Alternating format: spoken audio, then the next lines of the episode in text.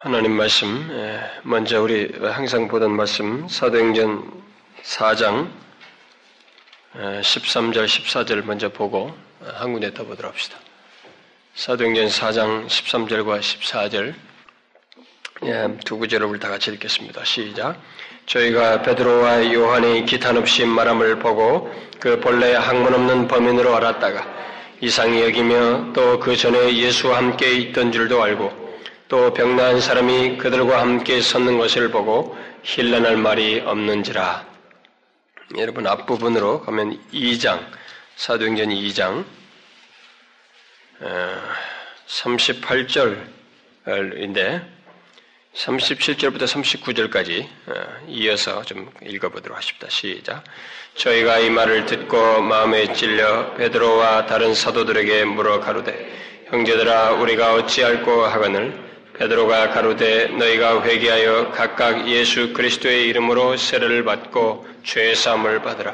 그리하면 성령을 선물로 받으리니 이 약속은 너희와 너희 자녀와 모든 먼데 사람 곧 주리 하나님이 얼마든지 부르시는 자들에게 하신 것이라 하고 베드로가 가로되 너희가 회개하여 각각 예수 그리스도의 이름으로 세례를 받고 죄 사함을 얻으라.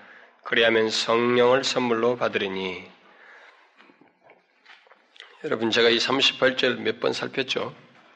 네, 그 중에 살피지 않은 부분을 어, 아는 부분은 제일 38절 후반부가 되겠습니다만은 그걸 오늘 연결지어서 살피려고 합니다. 어, 우리는 지금 계속해서 어, 먼저 읽었던 그 사도행전 4장 13절과 14절에서 제기된 질문을 추적하고 있습니다. 그것은 어, 분명히 그들이 세상의 권세자들이 예수님의 제자들, 본래 학문 없는 평범한 사람들이 어, 도저히 믿을 수 없는 일과 말과 행동과 태도를 보이고 있기 때문에 그것으로 인해서 그들이 의아해하고 의문을 갖게 된 것이 원인이 무엇인가? 왜 그들이 그렇게 세상 사람들을 놀라게 할 수 있었는가?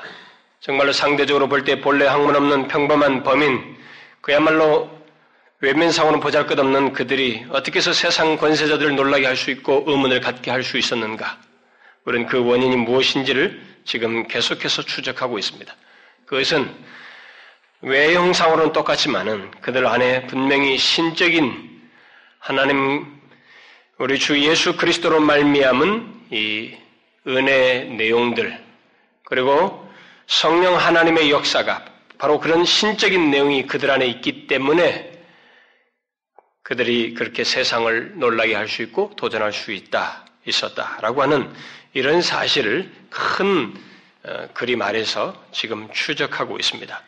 그래서 먼저 우리가 제일 이 시리즈 초반부에 한 두세 주는 그 예수 그리스도와 성령 하나님이 이 배후에 있다고 하는 사실을 전체적으로 제가 언급을 하고 그 뒤이어서 어, 바로 예수 그리스도로 말미암은 그 어떤 그 은혜의 역사들, 예수 그리스도께서 그들을 믿는 자들 위해서 이루신 것, 그 내용들이 굉장히 많은데 바로 그것 때문에 그들이 그렇게 담대할 수 있었다라고 하면서 바로 그런 복음의 능력에 대해서 제가 지금까지 여러 차례 어, 살폈습니다.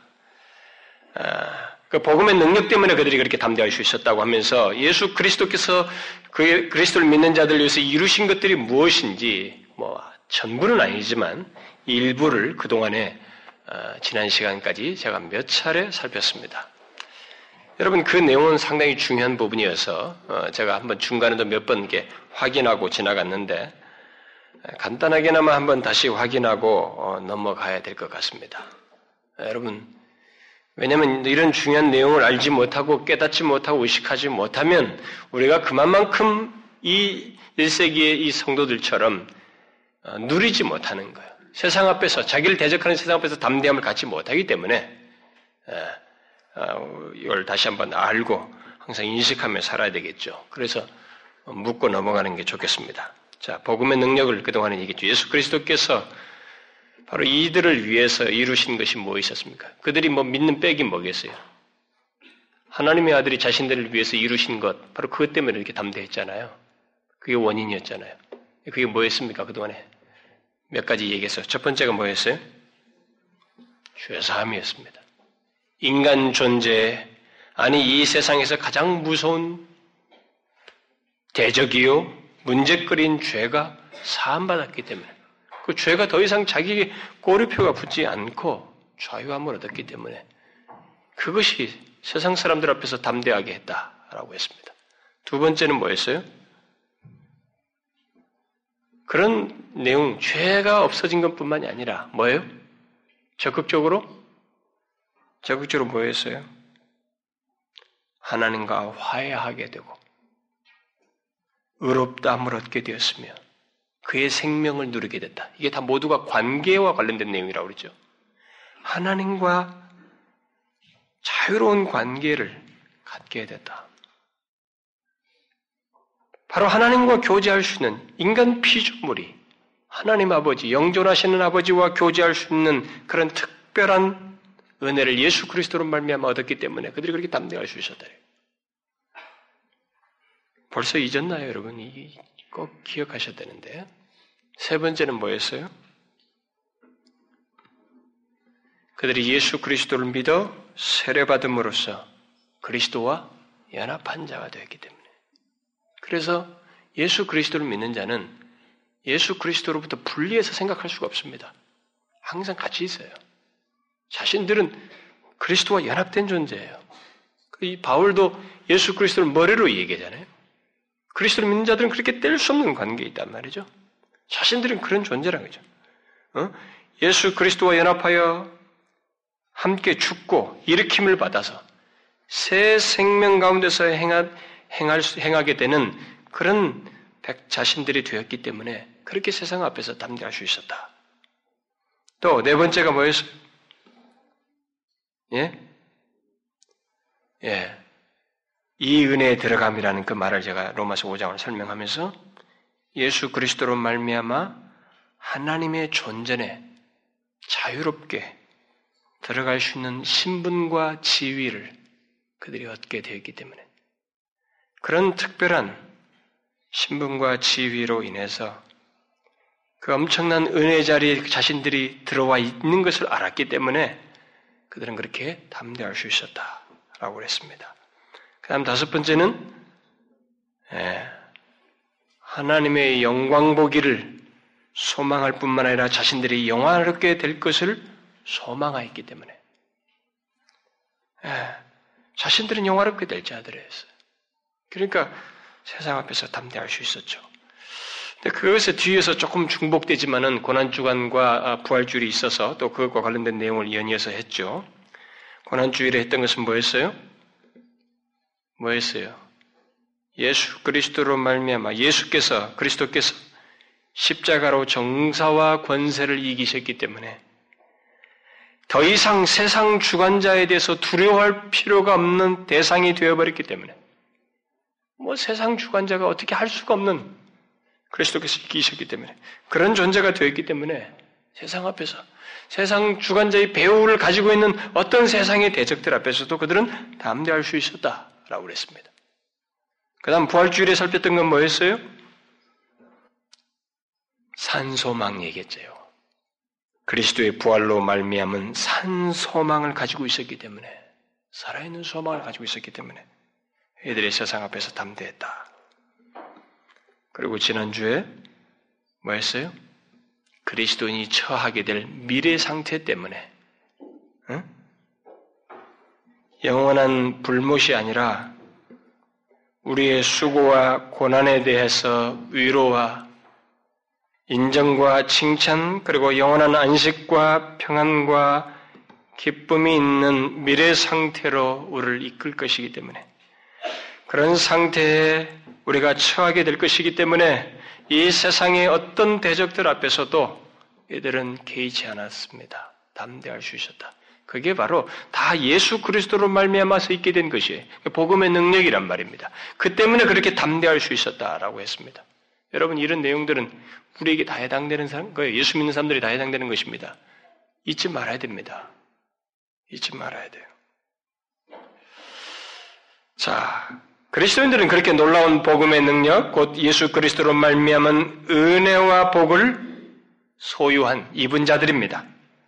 그런데 성경은 그리스도인들이 세상을 이기며 담대, 세상 앞에서 담대할 수 있었던 원인을 그것만 말하고 있지 않습니다. 그 모든 것을 이런 지금까지 살폈던 그런 내용의 근거로 해서 모든 다양한 상황 속에 대처하고 이기게 하시는 어, 이길 수 있도록 지혜를 주시고 힘을 주시고 담대함을 갖게 하시고 우리에게 다양하게 실제적인 도움을 주시는 성령 하나님의 역사를 동시에 얘기하고 있습니다.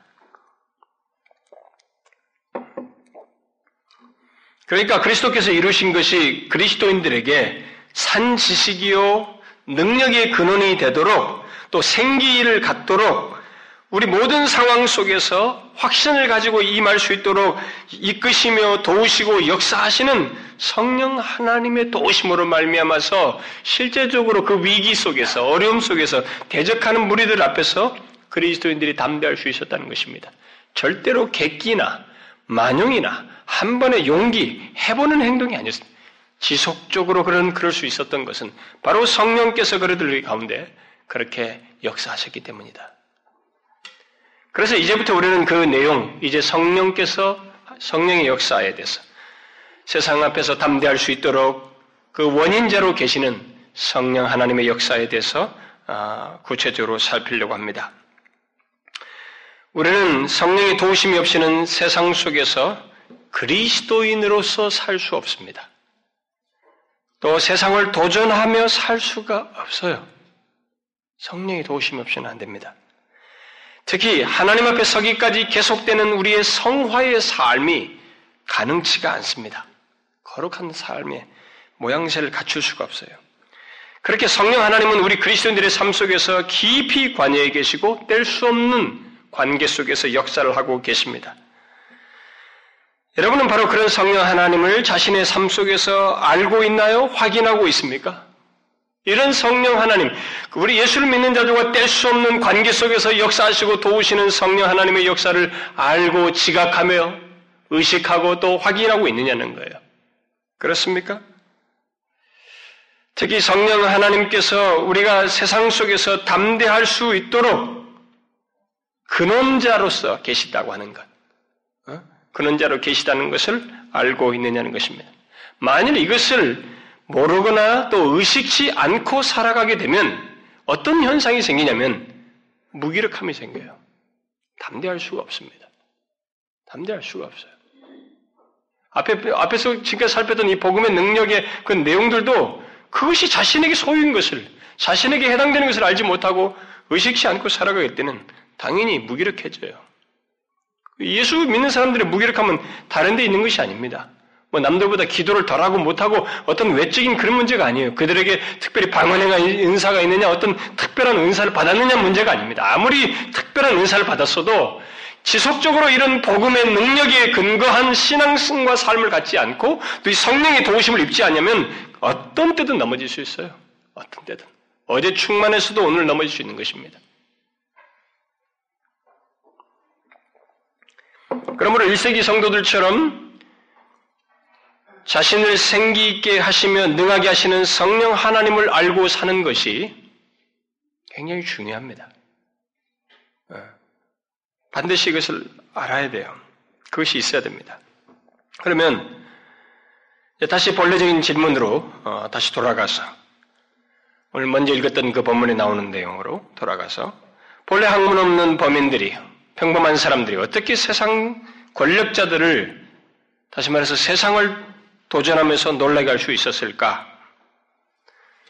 이제 성령의 역사와 관련해서 이 질문을 한번 살펴보면, 음, 그 먼저 읽은 사도행전 4장 본문의 그 앞부분에도 보면, 그 4장 8절에도 보면, 베드로가 성령이 충만하여 담대히 말하는 것을 보게 됩니다.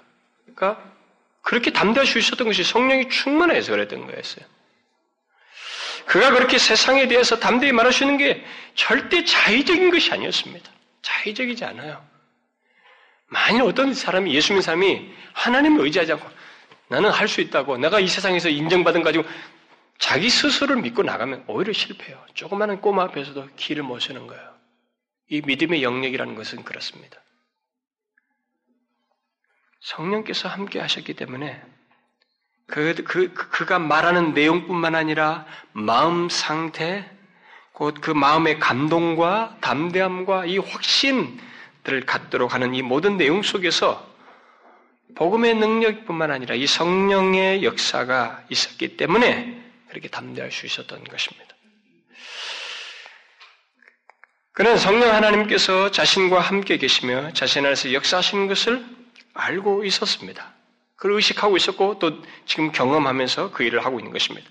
그렇기 때문에 이 평범한 사람 베드로는 2장에서 우리가 두 번째로 읽은 2장에서 자신의 설교를 듣고 마음에 찔려서 어찌할까 하는 자들에게 이런 얘기를 했습니다. 너희가 회개하여 각각 예수 그리스도의 이름으로 세를 받고 죄 사함을 받으라. 그리하면 어떻게 해요? 성령을 선물로 받으리라. 이 말을 했습니다. 성령을 선물로 받으리라 그랬어요. 여기서 베드로는 누구든지 회개하여 예수 그리스도를 믿고 세례 받아서 죄사함을 받는 자에게 성령이 선물로 주어진다라고 말하고 있습니다. 그러면서 그 뒤인 구절에서는 이 약속은 너희와 너희 자녀와 모든 먼데 사람 곧 주 우리 하나님이 얼마든지 부르시는 자들에게 하신 것이다. 그냥 뭐 모든 사람들에게 하나님께서 부르시는 모든 사람들에게 하신 것이다. 특정인에게 제자들에게만 주신 것이 아니라는 거예요. 특정인에게만 성령이 주어지는 게 아니고 모든 사람들에게 주신 것이다라고 말하고 있습니다. 바울도 그 똑같은 맥락 속에서 음, 바울 서신의 고린도전서에서 우리가 유대인이나 헬라인이나 종이나 자유자나 다 한 성령으로 세례를 받아 한 몸이 되었고 또 한 성령을 마시게 하셨느니라. 이렇게 뭐 마시게 하셨다는 말이나 받는다는 말, 성령을 받았다는 말이나 다 똑같은 말이에요. 결국 예수 그리스도를 믿어 어, 그리스도의 교회에 속한 자들 모두 다 다라는 말 두 번이나 쓰죠. 다 예외 없이 성령을 받았다, 받는다라고 말을 하고 있습니다. 또 그는 예수 그리스도를 믿는 자들의 몸을 성령의 전으로 말하면서 모든 그리스도인들 안에 성령께서 거하신다라고 고린도서에서 또 말합니다. 그래서 너희가 하나님의 성전인 것과 하나님의 성령이 너희 안에 거하시는 것을 알지 못하느뇨 이렇게 말하죠. 그렇게 이 모든 것은 이미 예수님께서 말씀하신 것들이었어요. 사실 이전에 예수님께서 이, 이 저기 잡히시기 전날 밤에 어, 마지막 유언하는 그 자리에서 요한복음 14장에서 이미 그런 이런 장차 이런 일이 있을 것을 명확하게 밝히셨죠. 저는 그랬죠. 저는 곧 보혜사 성령을 말했죠. 저는 너희와 함께 거하시며 너희 너희 속에 계실 것입니다. 그 성령을 너에게 보내서 그가 너희와 함께 거하시고 너희 속에 계시겠다. 이렇게 말했습니다. 예수님의 제자들은 오순절에 그것을 선명하게 확인할 수 있었습니다. 자신들 가운데 임하시는 성령을 확인할 수 있었고, 결국 예수님의 제자들은 성령 하나님은 아, 예수 그리스도를 믿는 모든 자들에게 주어진, 주어지는 선물이라고 하는 사실을 이미 자기 자신들이 확인했어요. 물론 예수님의 말씀을 통해서도 어, 어, 약속을 받았고 또 자기 자신들 안에서도 확인했습니다. 그래서 자신들 안에 영원히 거하시며 항상 함께 하신다는 것을 알았습니다. 그래서 그것을 지금 예수 그리스도를 믿으려고 하는 자들에게 누구든 예수 그리스도를 믿는 자에게 이런 일이 있다고 하는 사실을 말한 것입니다. 그런데 중요한 것은 성령 하나님이 자신들 안에 거하시며 함께 하시는 것 때문에 그들이 그것을 경험하며 누리고 있다는 것입니다. 그러니까 아, 성령이 선물로 주어진 것, 곧 우리 안에 거하시며 함께 하시는 것은 이게 악세사리가 아니라는 것입니다. 아, 계신데, 계신다더라. 인식이 문제가 아니고 그것을 실제로 느끼고 경험했습니다. 그분의 인도를 받으며 살았어요. 그리고 그분의 인도 때문에 담대했습니다. 그분의 역사가 있었기 때문에 이 세상의 대적 앞에서 쿨하지 않았어요. 담대할 수 있었습니다. 이 문제는 우리가 생각을 해야 되는 것입니다. 성령이, 성령을 선물, 예수 민자들에게 선물로 주시는 것은 인식적인 문제가 아니에요. 그래서 또 적당한 유익을 주는 정도가 아닙니다. 심리 치료를 주거나 심리 안정을 주기 위한 그런 내용이 아닙니다. 그것은 그리스도의, 그리스도인의 삶을 특별하게 하고 구별되게 하는 실제적인 내용이었어요. 그래서 그들은 자신들을 대적하는 사람들 앞에 섰을 때 항상 함께 하시지만 바로 그런 상황에서 자신들 가운데서 역사하시고 감동하시고 담대하게 하시는 그 성령의 도우심을 따라서 말할 수 있었습니다. 확신 있게 말할 수 있었어요. 그렇다면 본래 학문 없는 그 범인들이 자신들을 대적하는 세상을 향해서 그렇게 담대히 예수 그리스도를 증거하며 도전할 수 있었던 구체적인 원인, 예, 그 원인들이 무엇이라겠냐? 지금 우리가 말한 대로 성령의 역사입니다. 음? 성령의 역사예요. 이것은 큰 얘기예요. 근데 이제부터 이 구체적으로 살피자는 거죠. 그런데 사장에 보면 성령이 충만했다 이렇게 됐어요. 이 충만했다고 하는 내용이 무엇인지에 대해서는 뒤로 가도록 하고 이들이 그렇게 담대할 수 있었던 그 원인으로서 우리가 먼저 생각해야 될 내용은 일단 성령 하나님이 자신들에게 선물로 주어졌습니다. 자신들 안에 거하시며 함께 하신다는 사실입니다. 응? 여러분, 지금 제가 이런 살피는 이런 내용들은요, 너무 기본적인 진리인 것 같습니다만, 우리들이 이런 내용을 실제로 알고 누리느냐는 문제를 가지고 현실을 놓고 보고 이 말을 같으면 사실 너무너무 중요한 내용이에요. 예, 성령을 마냥 엑스타시로만 생각하고 이렇게 막 그 성령 받는다 그러면 무슨 특별하게 막 뒤집어지는 것이나 생각하는 이 잘못된 풍조 때문에 바로 사람들이 오해를 하는데 그게 아니고 이 예수님의 제자들이 세상 앞에서 담대할 수 있었던 것은 성령으로부터 무슨 특별한 번개불을 받아가지고 뭐 던지면서 한 게 아니고 만화유 같은 것이 한 게 아니고 가장 우선적인 내용은 뭐냐면 그 영광스러우신 성령께서 자신 안에 거하시며 함께 하신다는 바로 이 사실에서부터 담대했습니다. 그가 충만하고 도우시고 어떻게 구체적인 활동하고 도우시는 그 내용을 우선 2차적으로 하고 먼저 이들에게 중요한 것은 바로 영화로우신 성령께서 그리스도를 믿는 자들에게 함께 하시며 거하신다는 사실이에요. 이 사실이 이들로 하여금 담대하게 했습니다. 그래서 지금 첫 번째 예수를 믿는 자들에게도 가장 먼저 말하는 건 뭐냐면 성령께서 너희들에게 특별하게 어떤 역사를 하시고 은사를 주고 할 것이다 이런 말을 하지 않고 그리스도를 믿는 자들에게 성령을 선물로 주실 것이다 이 사실 자체가 중요하다는 거예요. 엄청나다는 것입니다. 거기서부터 모든 것이 파생되는 거예요. 여러분 사실 우리들이 대체적으로 선물 꾸러미에 눈이 현혹되지만 선물을 주시는 분을 먼저 중요하게 생각해야 되지 않아요? 바로 그걸 얘기하는 거예요. 성령, 주체자, 우리에게 모든 것을 가능케 하시는, 우리 속에 계셔서 역사를 모든 것을 가능케 하시는 바로 그 주체자가 그리스도를 믿는 자들에게 거하시며 함께 하신다는 이 사실, 바로 이것이 우리가 먼저 생각해야 할 1차적인 내용이었단 말이에요. 그들이 세상에서 담대할 수 있었던 원인이었다는 거죠. 우리는 이 사실에 대해서 어, 많이 생각해 보셔야 돼요. 제가 이 말씀을 전하면서 자꾸 많이 생각하라는 얘기를 하는데 여러분 생각을 하셔야 됩니다. 예배당에 앉았을 때 설교 들을 때만 조금 생각하고 또 어떤 사람은 설교 들으면서도 방황해요 생각이 딴색하고 오늘 뭐뭐 끝나면 빨리 가서 뭐 하고 이 시간마저도 이 이지를 안 씁니다. 인격에 반응을 안 하는 사람이 있어요. 여러분 이 시간도 해야 되고 이 시간은 특별한 시간이니까 해야 되고 그 나머지 시간에서도 틈틈이 여러분들이 자신의 아침에 일어나면서부터 영원하오신 성령께서 거하시는 존재로 아침을 시작하고 있고 삶을 살고 있다는 이 사실부터 생각해 보셔야 돼요. 그런 것도 모르고 살면은 예수 안 믿는 사람이 똑같죠, 뭐. 그렇잖아요? 여러분 이것을 좀 생각해 보셔야 됩니다. 이들이 담대할 수 있었던 게 뭐냐. 성령의 구체적인 도움에 앞서서 바로 영원하오신 성령께서 자신들 안에 거하시며 함께 하신다는 사실이었습니다. 그런데 이 성령 하나님이 이제 중요한 것은 아, 어떤 분이신가라는 거예요. 우리 안에 거하시는 그 성령 하나님이 어떤 분이신가? 음?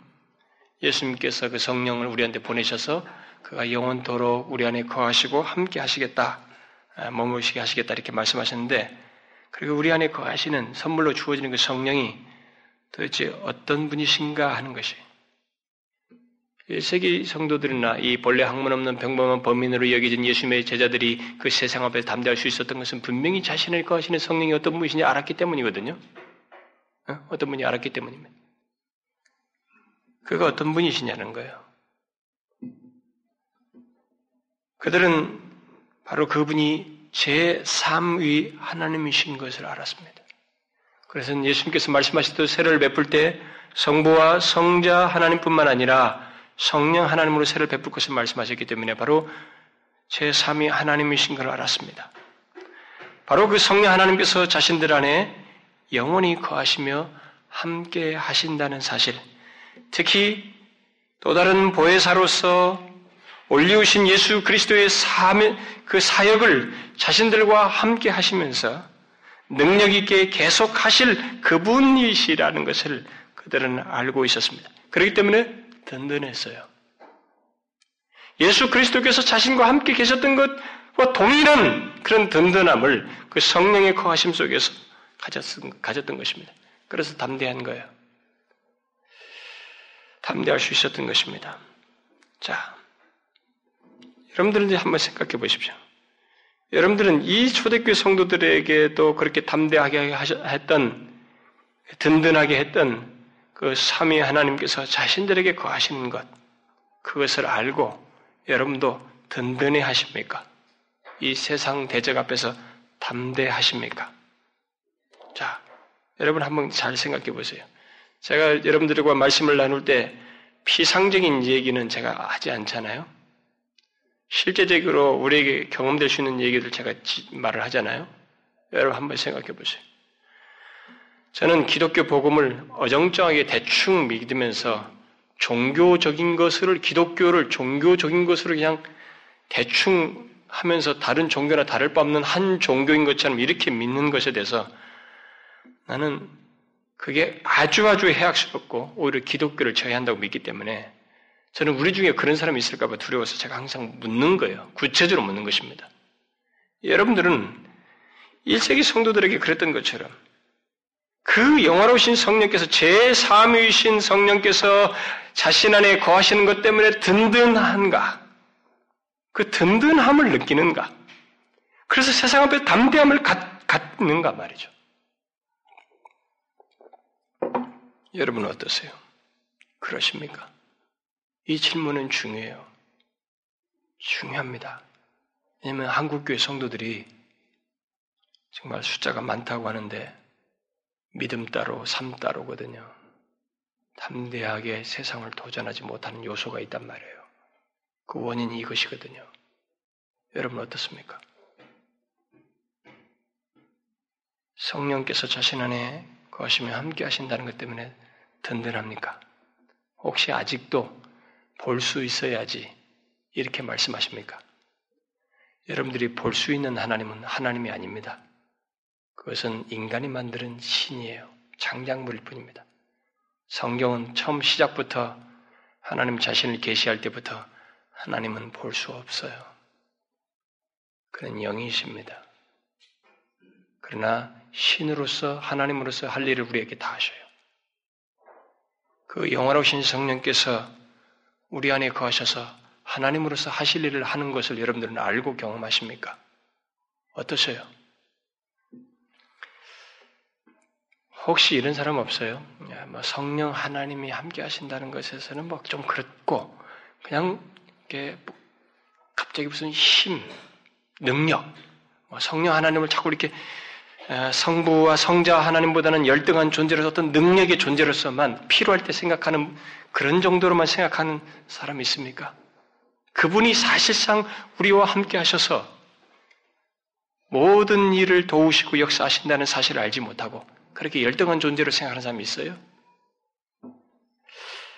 아마 그런 의식을 가진 사람들이 예배당에 좀 있는 것 같아요. 예수 믿는 사람들 중에. 왜냐하면 성령 하나님을 불로써 뭐 어? 바람으로 뭐 이런 걸로 이렇게 비유를 하니까 그리고 또 표현상 예수님께서 뭐 받아서 주신다, 보내신다, 막 이런 말 하니까 뭐 마치 예수님보다도 열등한 것 같고 뭐 이런 표현 때문에 그렇게 생각하는 사람이 있는 것 같아요. 실제로 보면. 그러나 여러분 그것은 어, 어, 성부와 성자와 함께 성삼위의 일원으로서 어, 성령 하나님은 동일한 신적 본성을 가지시고 능력과 영광에 있어서도 동등하신 분이에요. 동등하신 분입니다. 추워도 여러분과 저희 사이에서 이 우열을 생각할 수 없습니다. 여러분이 그렇게 생각하고 있으면 성령 하나님에 대한 이해가 벌써 틀렸어요. 계시대로 이해되고 있지 않습니다. 우리는 우리 안에 거하시며 함께 하시는 성령 하나님이 바로 동등하신 동일한 신적 본성을 가지시고 능력과 영광에 있어서도 동등한 하나님이시라고 하는 것을 알아야 됩니다. 이걸 아는 게 굉장히 중요해요. 막연하게 알고 있으면 여러분들은 그 성령 하나님의 도우심을 사실 경험하지 못할 수 있어요. 그리고 그 막연함 때문에 이 세상 앞에서 성령의 도우심도 입지 못하고 담대함도 나타내지 못할 수 있습니다. 그래서 원인들을 자꾸 추적해 봐요, 여러분들이. 왜 내가 예수를 믿으면서 왜 다른가 말이죠. 우리는 1세기 성도들처럼 성령 하나님이 삼위의 일원이신 하나님으로 아, 계시다고 하는 것을 바로 그분이 우리와 함께 계시고 우리 안에 거하신다는 것을 분명히 알아야 됩니다. 그에 대해서 조금만 설명하자면 그는 대초에 천지를 창조하셨을 때 수면에 운행하신 분이에요. 하나님이 창조하실 때 거기에 계실 분이 누가 있어요? 하나님이 아니면. 바로 그분이십니다. 그래서 구약에서 그 성령 하나님을 때로는 여호와라고 불렀어요. 여호와로 지칭하기도 했습니다. 우리는 여호와 하면은 성부 하나님에게만 해당되는 줄 압니다. 아닙니다. 구약에서 여호와는 사실 삼위 하나님을 통칭적인 내용이 돼요.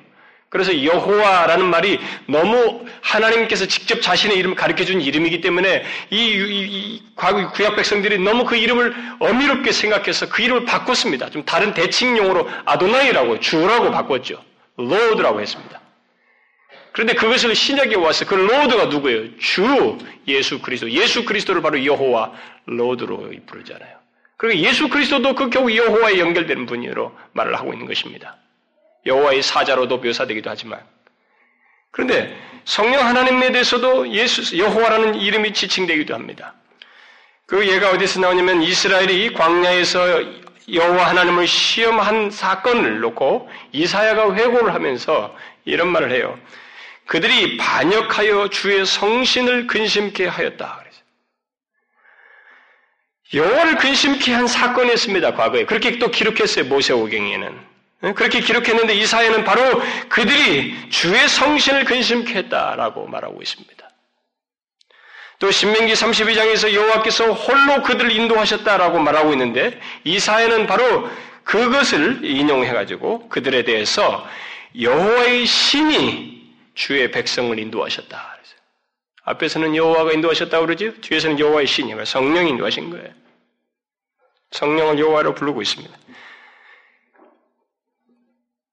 결국 성령 하나님은 구약에서 말하는 여호와 하나님과 동일한 분이시다는 거예요. 그래서 히브리서 기자는 성령 하나님을 영원하신 성령이라고 말했습니다.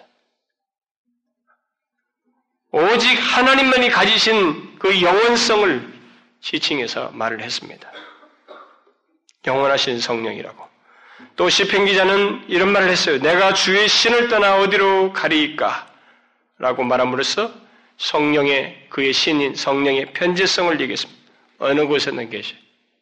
우리는 공간적인 존재라서 이해가 안 됩니다. 죽었다 깨어나도 이해가 안 돼요.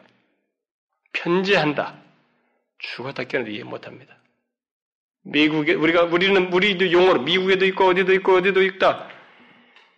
우리는 그런 말을 쓰는데 그렇게 표현으로도 표현되지가 않아요. 그는 편지하셔요. 또 바울은 고린도전서 2장에서 성령 성령은 모든 것 곧 하나님의 깊은 것까지라도 통달하신다라고 말했습니다. 그러면서 뭐요? 그가 전지하시다. 하나님의 깊은 것을 누가 감히 있습니까? 인간은 접근도 못해요. 바로 성령의 전지하심을 얘기한 겁니다. 또 누가복음 1장에서는 그를 지극히 높으신 이의 능력으로 묘사함으로써 그의 전능하심을 말하고 있습니다. 실제로 그는 성자 하나님께서 육신을 입고 태어나시는 과정에서 성령으로 천의 몸에서 태어나도록 성령으로 잉태되도록 하신 능력을 발휘하셨어요. 그렇죠? 잉태될 때 성령으로 잉태됐습니다. 그러니까 천의 몸에서 예수 그리스도의 태생이 가능할 수 된 거예요. 성령으로 잉태됐기 때문에 가는 거죠. 그리고 그의 예수님께서 공생의 동안에 기적을 행하실 때 그가 성령의 능력으로 한 것입니다. 그리고 그 죽은 자 가운데서 살아나시는 일에도 성령께서 역사하셨어요. 그뿐만이 아닙니다. 그는 임의로 부는 바람과 같이 주권적으로 사람을 거듭나게 하시는 분이에요. 주권자이십니다. 그래서 그는 또 고린도전서에서 말하는 바대로 자신이 기뻐하시는 뜻대로 각양 은사를 성도들에게 나눠줍니다. 은사를 주는 것도 성령이 주권에 달려 있어요. 또 어떤 사람을 불러서 사역, 사역을 맡기는 것도 성령 하나님의 주권적인 사역입니다. 그래서 사도행전 13장에 나오게 되는데 성령이 가라사대 내가 불러 시키는 일을 위하여 바나바와 사울을 따로 세우라 하니 성령께서 주권대로 세운 거예요. 사도행전 20장에서도 교회의 감독자들을 성령께서 세우십니다. 이렇게 성령은 절대적인 주권과 지존성을 가지고 역사하시는 분이에요. 그뿐이 아닙니다. 여러분과 저를 지으시는 분이에요. 욥기에서 욥이 말했습니다. 하나님의 신이 나를 지으셨다라고. 하나님의 신이 자기를 지었다고 그랬습니다. 성령 하나님이 생명을 조성하셔요. 그는 세상 역사와 우리 개인의 삶 속에 섭리하는, 섭리하시는 일에도 관여하십니다. 여러분, 예수님의 제자들 뿐만 아니라 그리스도를 믿는 우리들에게 선물로 주어지는 성령이 어떤 분이신지 여러분들이 아셔야 됩니다. 정확하게 알아야 돼요.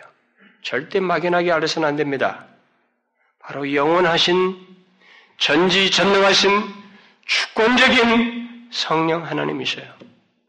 본래 한건없는 평범한 사람들은 예수님의 제자들이 왜 세상에 대해서 그렇게 담대할 수 있었는가? 바로 그 성령 하나님이 자신들 안에 거하시며 함께 하셨기 때문에 그 배경 때문에 그래요. 그 배경 때문에. 그들은 그 성령 하나님의 신성과 지존성과 능력과 영광을 알고 있었습니다. 그래서 그들은 이 성령 하나님을 의식하면서 살았어요. 그 어디서 특별히 또 알 수 있냐면 아나니아와 사도행전 5장에 나오는 아나니아와 사비라 사건에서입니다. 아나니아와 사비라가 자신들의 재산을 팔아서 하나님께 헌상하는 과정에서 거짓말을 했죠. 거짓말을 했을 때 뭐라고 그랬어요? 그들의 거짓말이 바로 뭐래요?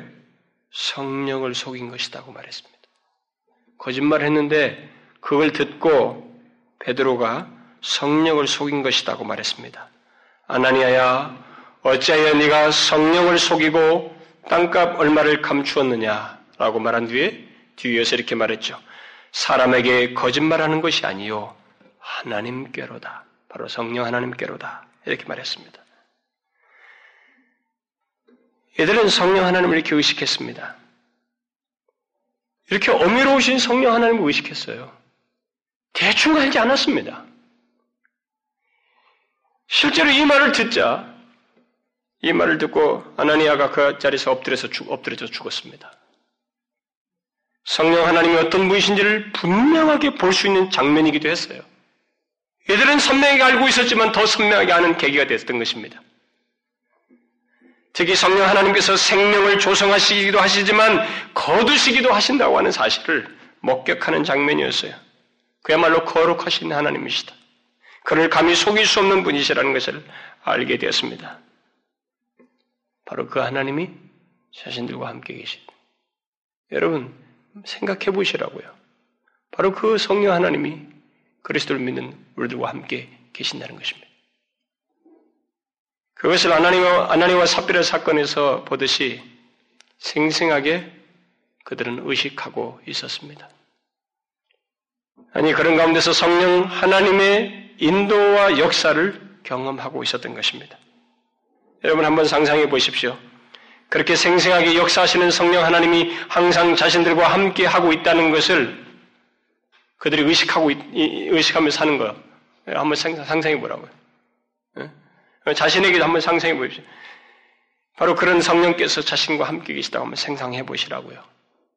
생각해 보시라고요. 세상의 대적, 세상이 주는 시련, 이런저런 문제와 환경, 여러분 그 성령 하나님 앞에서 그게 문제가 되겠어요?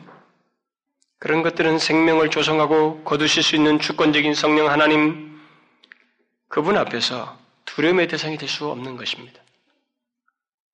오히려 담대함을 갖게 하는 원인이 되는 것이죠. 그래서 오히려 이런 아나니와 삽비라 경험을 통해서 그들이 더 두렵게 여겼던 것은 세상이 아니었어요. 성령이 싫어하시는 죄가 더 두려웠습니다. 죄를 저렇게 그런 사건이 일어남으로써 성령을 속임으로써 그런 사건이 일어난 것 때문에 그들이 두려웠던 것은 죄였습니다. 우리는 거꾸로죠, 요즘. 예수님 사람들이. 죄는 안 두려워하고, 세상은 두려워하고, 성령, 세상의 주권자이신 성령님께서 우리들과 함께 계시는 걸 생각지도 않고 세상은 두려워하고 거꾸로 가고 있어요. 여러분 이게 특징이에요. 성령이 거하는 자, 성령의 인도를 받는 자는 특징이 뭐냐면 세상을 두려워하는 게 아니라 성령이 싫어하시는 죄를 두려워하는 것입니다. 그게 그의 특징이에요. 여러분, 우리 안에 거하시는 성령이 어떤 무엇인지를 잊지 말아야 됩니다. 1세기 성도들 가운데 함께 거하시고 그들과 함께 하셨던 그 성령 하나님, 동일하신 성령께서 그리스도를 믿는 우리 안에서 함께 하시고 거하신, 거하셔요. 계속 질문해 보십시오. 나는 이 사실을 알고 확신 속에서 살아가고 있는가? 그 사실 때문에 세상을 도전하고 있는가? 오늘 두 번째로 했던 그 말씀은 회개하여 그리스도를 믿는 모든 사람들에게 성령이 선물로 주어진다고 말하고 있는데 그리스도를 믿는 내게 그 성령 하나님께서 있어서 나도 동일한 그런 모습으로 그 어미롭고 영광스러우신 성령이 거하신다는 사실 때문에 세상의 대적 앞에서 담대하고 있는가? 한번 물어보란 말이죠. 자신에게 물어보셔요, 여러분. 예수 그리스도를 믿는 모든 자에게 성령이 선물로 주어집니다. 그러면 이런 얘기를 하면은 어떤 사람들은 이런 부분에 대해서 또 뭔가 깨름직하고 말이지, 뭐가 확신이 없는 듯이 반응하는 사람들이 있어요. 음? 아, 내가 이, 그러면 성령이 나는 거하시는가? 성령이 내 안에 거하시는가? 이렇게 궁금해하고 나는 성령께서 내 안에 거하신다는 잘 모르겠다. 이렇게 말하는 사람들이 있어요. 자, 문제는 여러분들이 예수를 믿느냐는 거예요. 예수 그리스도를 믿으면 그에게는 반드시 성령이 거하시고 함께 하시게 되어 있습니다. 이건 불변해요. 그런데도 깨름직하고 나는 확실히 성령이 거하시니 모르겠다라고 한다면 뭐예요? 이유가 뭡니까? 두 가지 중에 하나겠죠. 자기가 예수를 안 믿기 때문에 그럴 것이고, 그렇지 않다면 예수 그리스도를 믿으면서도 성령이 함께 하시는지를 전혀 의식치도 않고 그것에서 누리지도 못하는 아니 사실 내가 불가능해요. 불가능합니다. 물론 우리들이 무지함으로써 그럴 수 있지만 예수 그리스도를 믿는 자에게는 성령이 거하십니다. 예수 그리스도를 자신의 구세주와 주로 믿, 지 않는다면 그는 당연히 확신이 없죠. 성령이 거하실 수가 없으니까. 그러나 예수 그리스도를 믿는데 성령이 거하시는 것을 믿지 못하겠다, 알지 못한다라고 하는 것은 있을 수 없는 일입니다. 왜냐하면 그런 일은 존재하지 않기 때문에. 그리스도를 믿는 자는 모두 예수님의 제자들 안에 거하시고 함께 하신 동일한 성령을 소유하고 있습니다. 그런데도 이렇게 말하는 사람이 있어요. 성령께서 내 안에 계신 걸 어떻게 알 수 있습니까? 그렇게 말해도 어, 그렇게 묻는 사람들이 실제로 있어요. 예수 믿는 자는 성령이 분명히 거하십니다. 그리고 얼마든지 확인할 수 있어요. 그런 질문에 대해서 제가 확인할 수 있는 두 가지만 바울의 말을 통해서 인용해 드릴게요. 기본적인, 가장 기본적인 두 가지만 얘기할게요. 첫째는 예수 그리스도를 자신의 주로 고백하는 것을 통해서 확인할 수 있습니다. 예수 그리스도를 자신의 주로 고백하는 것을 통해서 성령이 거하시는지 거하시지 않는지 확인할 수 있어요. 바울이 고린도전서 12장에서 이렇게 말했죠. 성령으로 아니하고는 누구든지 예수를 주시라 할 수 없느니라. 예수를 주라고 말할 수 없다는 것입니다. 이 말은 무슨 말입니까? 예수님이 주이셔, 예수님이 주이십니다. 라고 입술로 한번 말해보는 겁니까? 그거 아니죠. 그건 아니에요. 그 말은 이 땅에 육신을 입고 오신 예수님, 하나님의 아들이 이 땅에 육신을 입고 오셨는데, 바로 그 예수님이 하나님이시며 구원자이신 것을 믿는다는 것이요, 시인하는 것입니다. 그리고 그 믿음으로 인해서 주님을 찬양하고 싶고, 그분의 말씀을 듣고 싶고, 그분의 말씀을 따라서 살고 싶고, 그분이 좋은 것. 바로 그런 내용이에요. 그런 것도 없이 주시다. 입술만 움직이는 게 아니잖아요. 인격에 주이시다고 하는 고백이 있다는 말이잖아요. 그러니까 그런 내용이 있는 걸 말합니다. 그거 바로 그런 사람이에요. 예수께서 육신을 입고 오셔서 오신 하나님의 아들이요.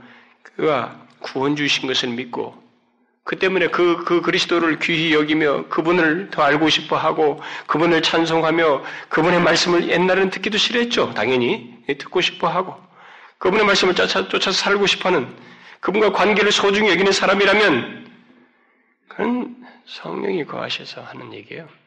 성령이 거하시지 않으면 그런 자신의 깨달음 속에서 예수 주시라고 말할 수 없습니다. 성령이 거하지 않는 자는 절대로 그렇게 말하지 못해요. 그런 식의 개념으로서 성, 예수님을 주시라고 말하지 못합니다. 여러분 성령이 거시기 전에 혹시 예수 믿기 이전의 경험을 가지고 있는 사람들을 한번 보셔요, 여러분. 여러분들이 과거에 예수 얘기가 나오면 좋았습니까? 따분했잖아요. 예수 얘기. 그 듣기 싫은 얘기 아니었어요? 어? 그거 뭐 꼬장꼬장한 얘기지 뭐 그게 무슨 생기 있고 듣고 싶고 그랬습니까? 예수님이 주시라고 고백하기는커녕 거부 반응이 생기는 게 정상이었습니다. 예수님께서 자신의 구원주로서 오신 것을 믿고 기뻐하며 감사하는 이런 반응, 그 예수님이 이제 나를 위해서 구원하셔 죄를 사하셨다는 것 때문에 그 말을 하고 싶은 것, 그분을 증거하고 싶은 것, 이게 성령이 거하지 않으면 어떻게 가능하냔 말이에요. 어떻게 가능합니까? 가능치 않아요. 돈 주고 해도 시켜, 시켜도 할 수 없습니다.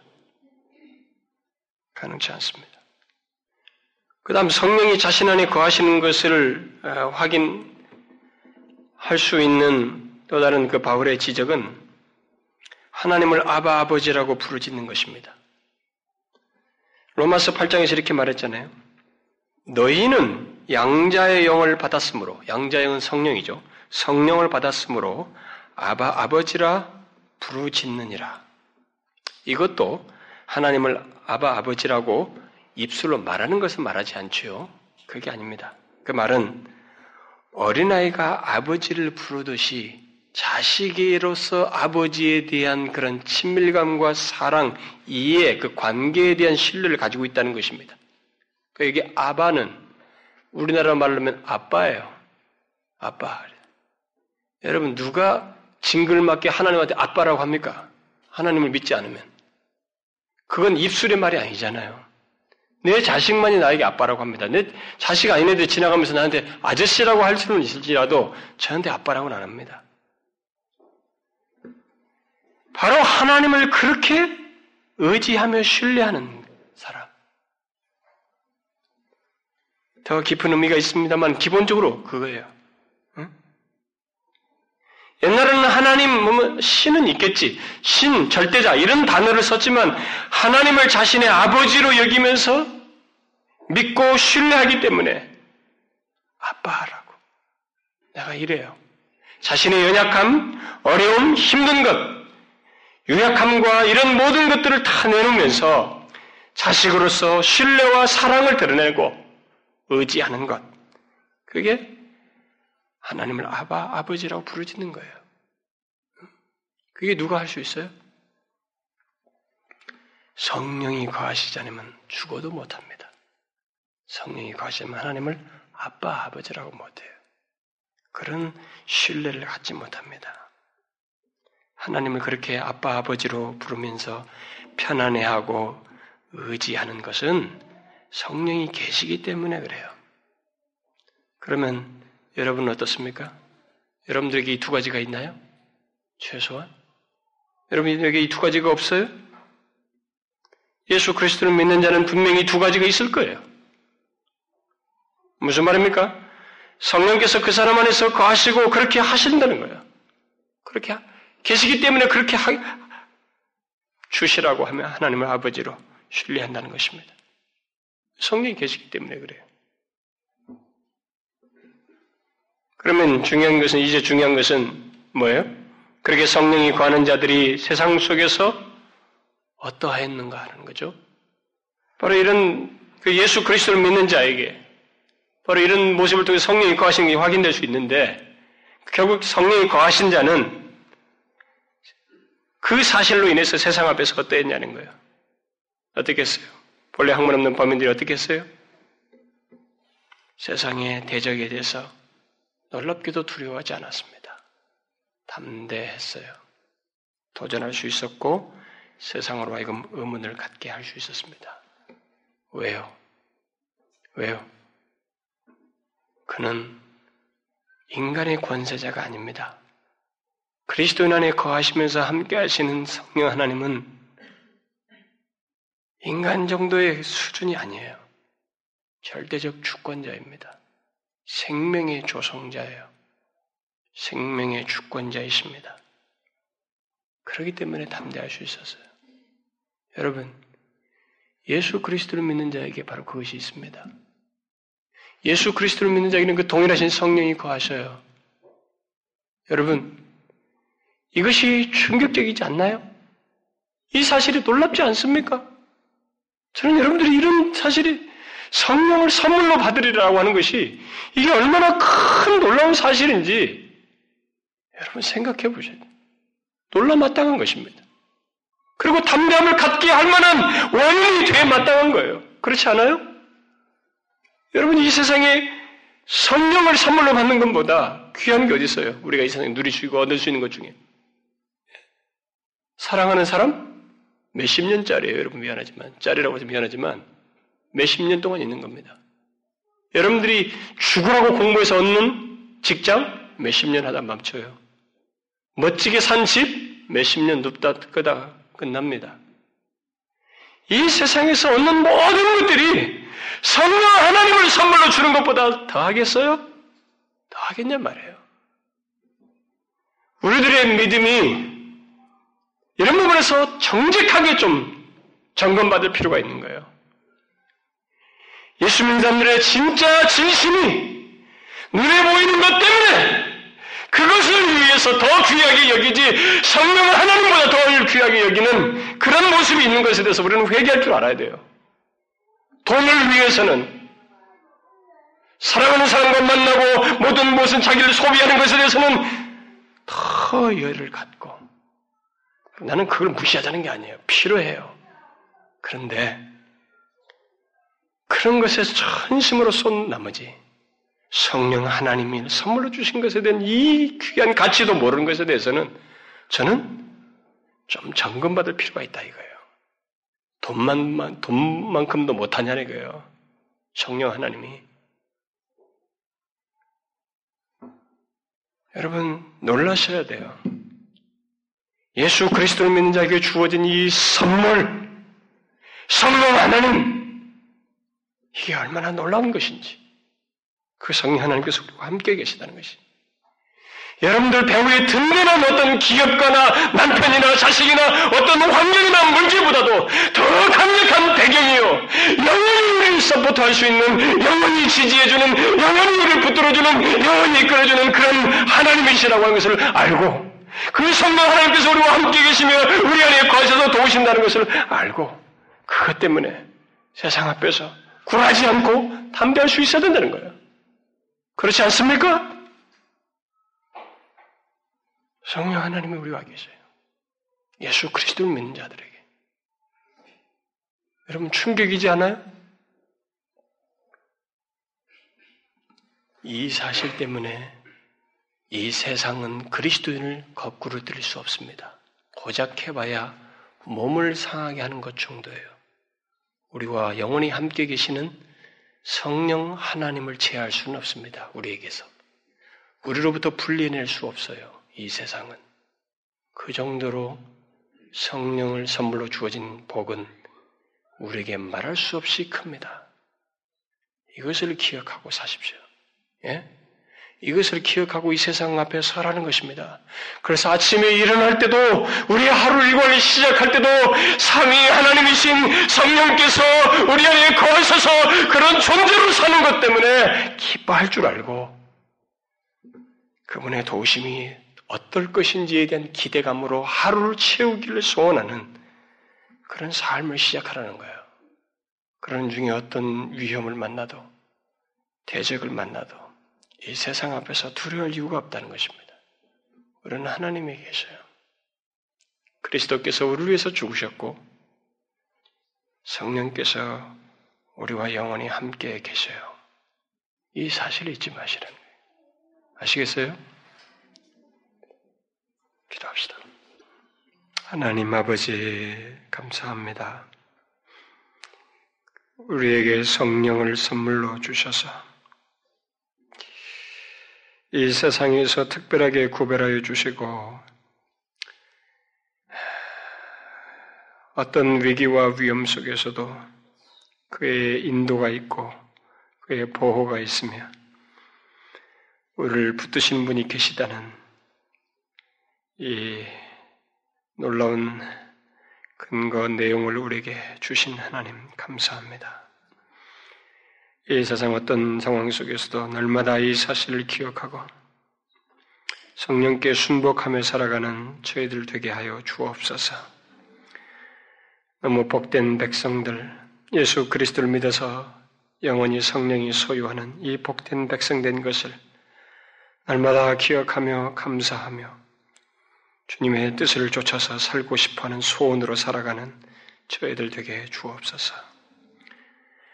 여기 사랑하는 지체들 통해서 예수 그리스도가 증거되어지고 그런 가운데서 부딪히는 어려움 속에서도 굴하지 않고 오히려 기뻐하고 감사하는 그런 역사가 저들 가운데 있게 해 주옵소서.